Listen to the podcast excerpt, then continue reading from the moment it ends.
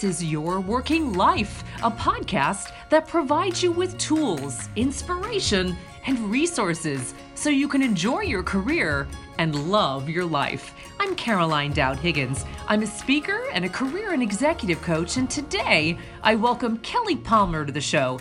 Kelly's going to talk about the changing world of work and how the talent pool must be qualified and credentialed for success in this new normal. Kelly, welcome to the show. Thanks so much. It's so great to be here today. You know, I'm really excited to dive into this. As someone on the career coaching side, uh, I certainly am in the trenches with talent. And I'd love for you to help our global audience understand the current career world and how it's really different from previous generations.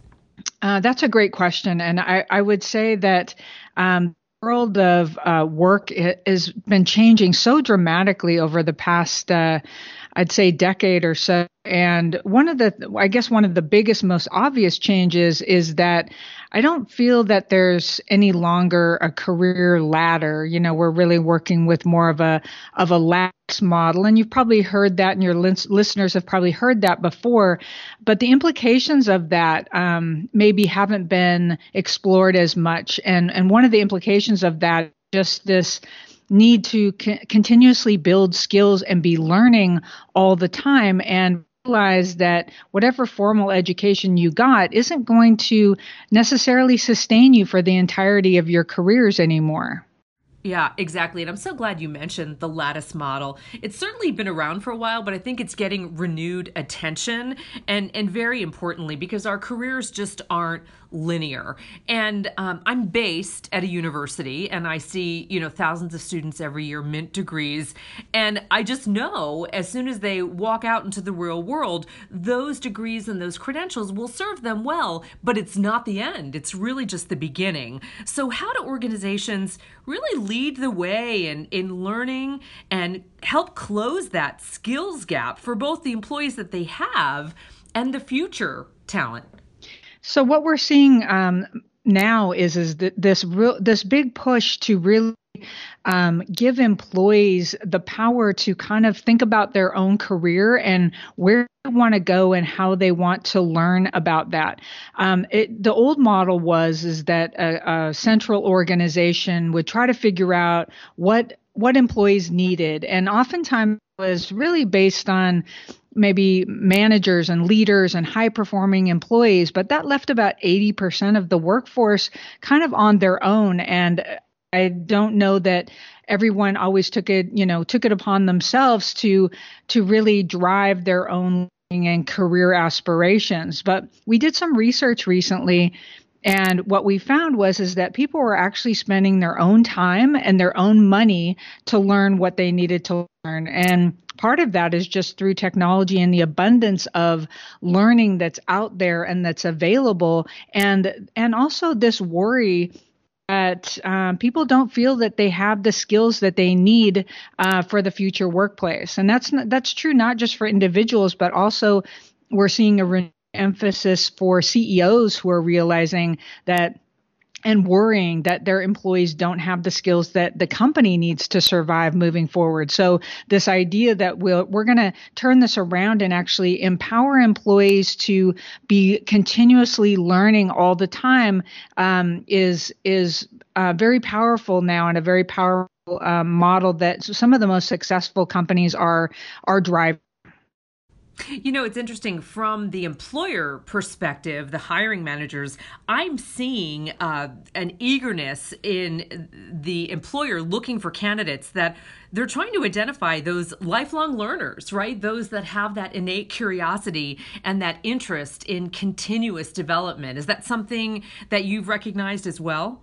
Absolutely. And in fact, and we write about this in the book, um, we often get asked, you know what are what are the most important skills that people will need for for the future and of course you can identify some of those now but the reality is is that um, with um, acceleration and digitization and automation really um, really being at the forefront of what's happening in the workforce, things are are changing and moving so quickly these days. It's hard uh, to keep up. So what what I always say the the most important skill that anyone can have moving forward is learning agility. And that that is the ability to continuously learn and be curious and learn things. And i also stress to hiring managers that that should be top of mind when they're interviewing candidates. They should be asking um, potential employees you know, what did you learn last week? What did you learn last month? What did you learn last year? And you'd be surprised at how much you can learn about someone by asking those simple questions. A continuous lifelong learner will be able to rattle off a lot of things that they've been uh, focusing on in the last uh, years. And those are the most, probably the most valuable employees that you can find moving forward. Kelly, I'm so thrilled to hear you talk about the shift between an emphasis on credentials to skills. So let me ask you this: I'm, I'm trying to put myself in the uh, the seat of those listening.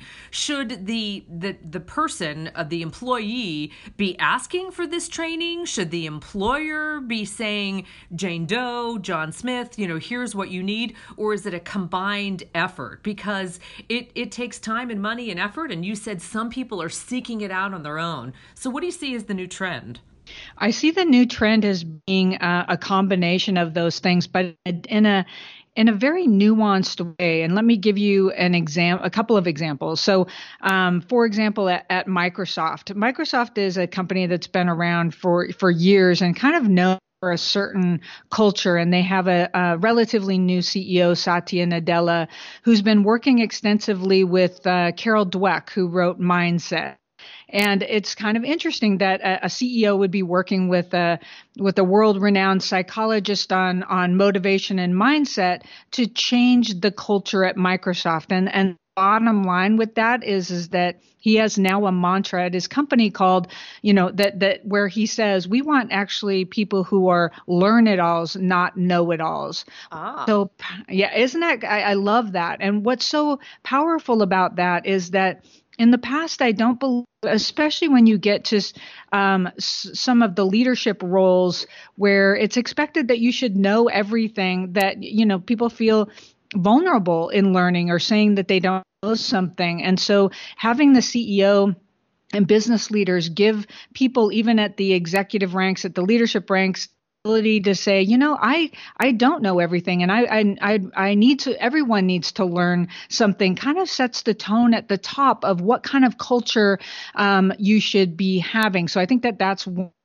one great example. And then in on the employee side, that gives employees permission to say, "Oh, I should be learning all the time," and and new technologies are emerging that allow people to learn from a variety of, of resources, Degreed being one of them. But this idea that we can broaden our definition of what learning actually is. It's not just an online compliance course or or a training, a classroom training that companies send their employees to. Learning is what you do every day, including listening to this podcast, uh-huh. um, uh, reading a book, uh, reading an article, watching a video um, attending an event, all of those things um, actually combined help you build skills. And so if you can imagine putting those in a portfolio where you can say, I just spent the last year doing all of these things to learn the skill of um, uh, data analytics or data science, and then you can actually say, you know, I'm learning this new skills from the variety of of sources. Part of that is on your own in your own time. Part of it is company guided and sponsored. But I think the the huge difference here is the is getting rid of the command and control where we're saying we've identified these skills and so this is what all of our employees must go through these training programs to now learn this skill. That's it's too one size fits all and and the mentality is now more around personalized learning. Everyone's on a learning journey in a different part of their um, um, and, and, of their career. So nobody's the same in terms of what they need to learn. So thinking about from that perspective helps um, helps people learn both from an individual level, but with some guidance from their company. Kelly, it's fascinating because you talk about, you actually create um, a new metric called the skills quotient. So we'll be right back. And after a break, we're going to talk more about SQ.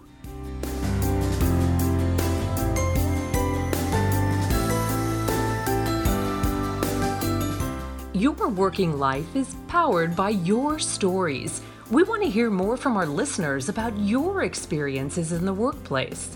Tell us what challenges you've overcome or tips you've learned along the way. And even better, if you don't have the answers, let us know what issues you want to learn more about. We want this podcast to serve you in all of your career and life needs. Send me an email at caroline at caroline.higgins.com.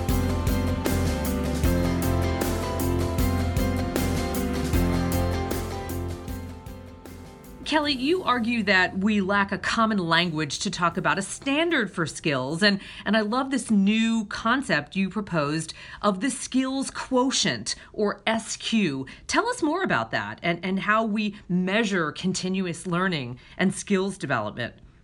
Yeah, I think with the the urgent need people are seeing um, to really close skills gap at a variety of levels and especially you know the the attention that it's getting from business leaders and CEOs um, across the world it's becoming increasingly important that we have a common language that we talk about the skills gap where we the skills that you have versus the skills that you need and and how do you actually measure that?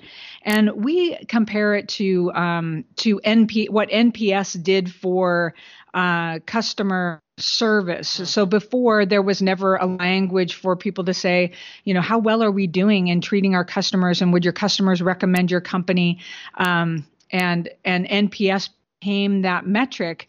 SQ is a similar thing, but for uh, for skills. And and now, if you have a way to talk about both at the individual level and at the company level what skills people have and what skills they need. And you can actually talk about that at the CEO level or at the individual level. So if I give you an example, say you do a skills quotient on yourself to understand what skills do I actually have, and then I about the role that I currently have or the role that I want in the future and identify those skills that I need, I can calculate a skills quotient and then actually see where my are. So it can be a very powerful individual tool um, for people to think about owning their own career and really reflecting on what their their skills are and what they need. But it, but it can also be at the company level. Say a company is uh, has identified data science as being a critical skill for their company moving forward, they can actually um, do calculations to figure out how many people in our company have those skills how many um, people do we think will need those skills over the next you know two to three years and actually have calculate that and have a skills quotient number that then can um, put programs together that will actually move the needle on that score for skills quotient. So that's the basic idea about it. And if you want to know more about it so you can read more about it in the book but this idea that we can have a common language around the skills gap and how we can close that is really the intention behind sq I love that, Kelly, and and I just lit up when you said people can own their own careers, and and as a coach, that is just you're singing my song, right? And for decades, we've had this linear approach to career, right? Uh, for example, you, you study law, you become a lawyer, and it's beautifully unpredictable now. And as you said, that lattice model, and it really has, I believe, changed what we look uh, at as defining a conventional career path because I think there is none. Uh, it's, it's beautifully um, circuitous. But my question is are organizations getting this, or are they still looking for talent based on very particular degrees or areas of study? How do we bridge that gap? I, think that um, managers, hiring managers, are the linchpin in this in this changing dynamic and what we are seeing is is that and one of the reasons that we wrote the book was that we are seeing we're working with a lot of forward thinking companies who thinking about how to change this paradigm in the world of work. So I'll give you another example. We're working with with eBay and they're using they're they're all about career development they've completely separated um, learning and skill building from performance management which I think is a great thing because if we think about the science of motivation, um, you really want people to feel like they have some control and ownership over over their learning and what they're doing. So they really, and I think framing it in career development, you know, how do I how do I get better at the job that I have, or how do I think about my future career? Um, that's how they frame it and they get people to think about you know what what what do you want to do in the future then they then they actually use Degreed to help people be, learn and build the skills that they need but then the next step is i think really really important this idea of an internal career marketplace yeah. where they can actually help people uh, take the skills that they've learned and either put them on a temporary project, say for 20% of their time, or actually list jobs where they can actually say, I've built these new skills and now I'm ready for a new challenge and a new opportunity.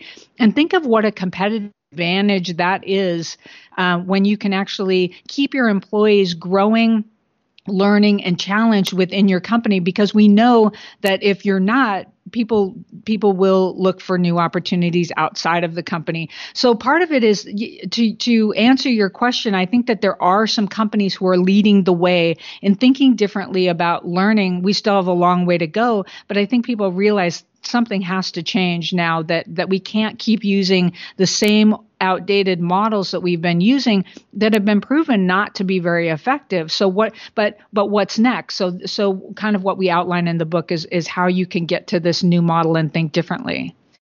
Loved hearing about ebay and of course they're amazingly progressive. And huge company, right? So they're impacting a very large talent pool. What about universities, right? I'm thinking of the feeder system, you know, that's at, uh, putting great talent out into the world of work. And it's not just those young 20 something new professionals, right? There are non traditional students who go back and uh, seek out degrees. Is there a shift there? I would say there is a shift there. One of the things we write about in the book is just um, around medical school that there there's a case study where where medical schools are actually rethinking how they how they teach medical students and instead it used to be very heavily lecture based for the first several years before they got into residency and actually putting putting some of their knowledge into practice and deciding you know this model really isn't very effective we're going to start more um, practice on on the job early on. And then the other example I can give you is um, University of Oregon. My son actually graduated.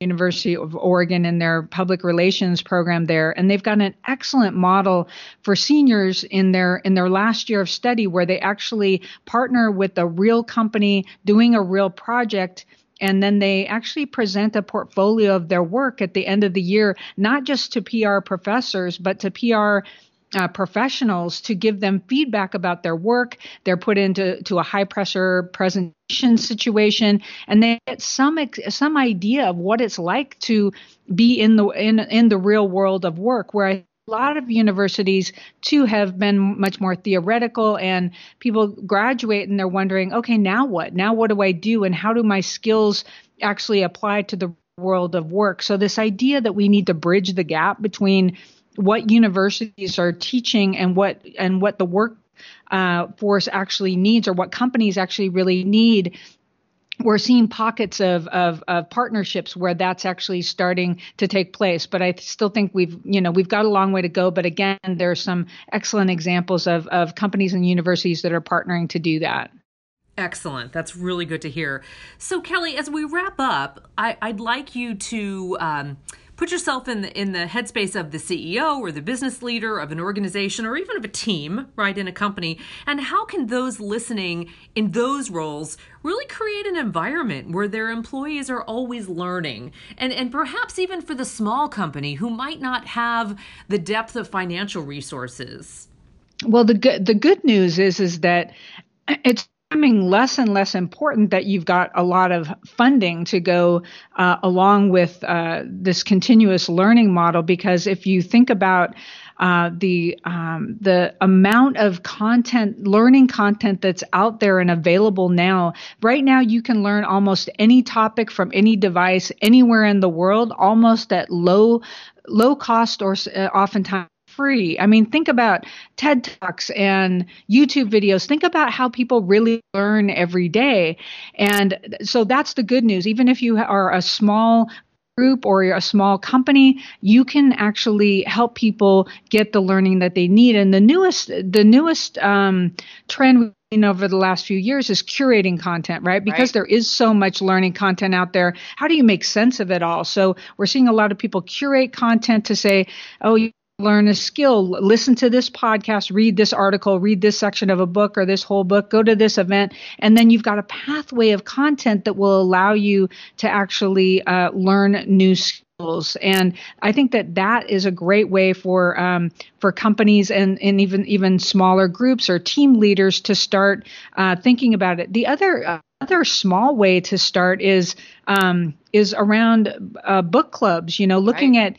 at I, I, it sounds like an old idea brought new again, but I think it can be very powerful to um, to start virtual book clubs where you can use technology like video collaboration tools to get people together have discussions around books or real business problems that they're having and make learning be part of something that's in the flow of work than something that you go outside of your work to do and then hope that people apply what they learned back on the job. You can make it more of, you know, carve out parts of your day for learning at work and that can really be powerful. Kelly Palmer, you are inspiring. Thank you for joining me today on Your Working Life. I'm so grateful to have the chance to speak with you about the changing world of work and how it impacts the professionals who work in it. Let me tell everybody about your book, co written by your phenomenal co author, David Blake, and it's called The Expertise Economy How the Smartest Companies Use Learning to Engage, Compete, and succeed. And of course, it's available on Amazon and major book retailers. Kelly, thanks so much. I learned a lot today, and I'm really grateful. Thank you so much. It's been a pleasure talking with you today. Take good care. And hey, if you like the show, subscribe on iTunes or SoundCloud, and even better, leave us a review because that helps people find us online. And let us know what career minded issues you want for us to discuss on a future show. You can find me on Twitter at CDowdHiggins. And I want to give a special shout out to my extraordinary Your Working Life colleagues Laura Deck, Executive Director of Publicity and Communications, and Claire McInerney, Executive Producer. Thank you for your expert work. You make this show awesome for our audience, and I am truly grateful. I'm Caroline Dowd Higgins. Thanks for listening.